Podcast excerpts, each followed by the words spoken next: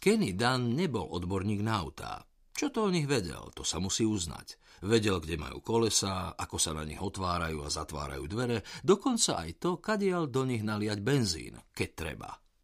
Ovládal teda základy, presne toľko, koľko musel, nič viac. Aj pre človeka ako on však kúdoli dymu spod kapoty znamenajú, že sa deje niečo veľmi zlé. Auto prskalo, kašlalo a drhlo, no Kenny len pevnejšie zovrel v rukách volant. Nie, kričal, nie, prosím. Auto zachrčalo a zatriaslo sa. Predým už z neho takmer nebolo ani vidieť. Hlavou sa mu myhali predstavy, ako nečakane vybuchuje a mení sa na veľkú ohnivú guľu. Strhol si bezpečnostný pás a vyskočil na ulicu zaliatu slnkom. Odvšadiaľ ho vítalo trúbenie. Musel uskočiť pred rozbehnutým cyklistom, ktorý sa na ňo rútil ako strela, čo má dnes mimoriadne zlú náladu. Premávka v Dubline za sobotnejšieho rána nebýva vôbec hrozná, no keď sa práve konal veľký zápas, bola priam príšerná. Nasrdení šoféry s vlajočkami na zrkadlách po ňom nenávistne zazerali, lebo kvôli nemu museli nečakane prejsť do druhého pruhu. Ospravedlňujúco sa na nich usmial a obrátil zrak naspäť k svojmu autu nevybuchlo. Zobral si z neho tašku a vypol zapaľovanie. Auto zasypelo a vďačne, aj keď trocha predčasne, zdochlo. Nechal ho tam a mávol na taxík. Meškal. Ani sa mu to nechcelo veriť. Neveril, že by sa nedokázal poučiť ani po tých dlhých rokoch neskorej dochádzky všade, kde má byť na čas. Koľko rozhovorov do novín si pokazil, lebo neprišiel v dohodnutom čase – Herci, rokové hviezdy, politici, biznismeni, bohatí a slávni aj chudobní a neznámi. Ani k jednému sa nedostal včas. Musel priznať, že u novinára to nie je práve najlepšia vlastnosť, najmä keď všetky noviny redukujú počty zamestnancov. S printovými médiami je koniec, vravia. Hlavne však bude koniec s ním samým, keď do konca mesiaca neprinesie hotový materiál.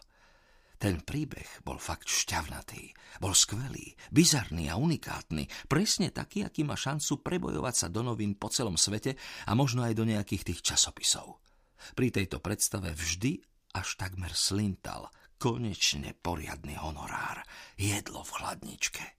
Žiadne starosti o to, z čoho zaplatiť nájom. Možno aj nejaké trocha slušnejšie auto, ak sa mu fakt veľmi pošťastí. Pozrel sa na hodinky. Už meškal 15 minút. Hrízol si pery, nervózne klopal po taške a zúfalo túžil, aby sa cesta pred nimi nejakým zázrakom uvoľnila. Nevedel, ako dlho tam jeho zdroj vydrží čakať, no bol si takmer istý, že ak to z neho nedostane teraz, ďalšiu šancu nedostane. Vystopovať Póla Linča nebolo vôbec ľahké. Hľadať konkrétneho bezdomovca v meste ako Dublin je vždy riadna zaberačka. Lynch nemá mobil ani nič také. Taxík sa dovliekol k ďalšiemu semaforu a Kenny už takmer kňučal. Zrejme nebolo rozumné vložiť toľko nádejí do jediného článku, ktorý si nikto neobjednal, nemal však veľmi na výber. Potreboval trocha šťastia a riadny prelom. V tejto profesii sa celkom dobre rozbehol. Urobil viacero rozhovorov so zaujímavými ľuďmi a napísal niekoľko článkov. Potom to však začalo ako si upadať. Priam videl, ako mu uniká jedna príležitosť za druhou, no nedokázal tomu zabrániť. Teraz už pracoval len na voľnej nohe. Sem tam mu niekto dohodil nejakú robotu, inak však editori nechávali len na ňom, nech si nájde námety aj ľudí celkom sám. No a práve to teraz robí. Keď sa pred rokom dopočul o tých fámach, len nad nimi mávol rukou. Samozrejme, boli šibnuté. Napísal pár článkov o nových trendoch v meských legendách, nič viac tomu však nepripisoval. Lenže klebety pretrvávali. Neprestávalo sa hovoriť o divných ľuďoch, čo robia divné veci. Znelo to neuveriteľne. Nešlo však len o výmysly šialencov, paranoikov a vyšinutých chudákov. Objavovali sa na nečakaných miestach.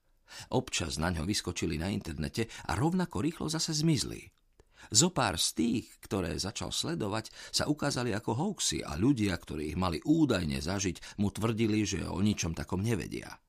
Už na to takmer aj celkom zabudol, keď sa zoznámil s Linčom.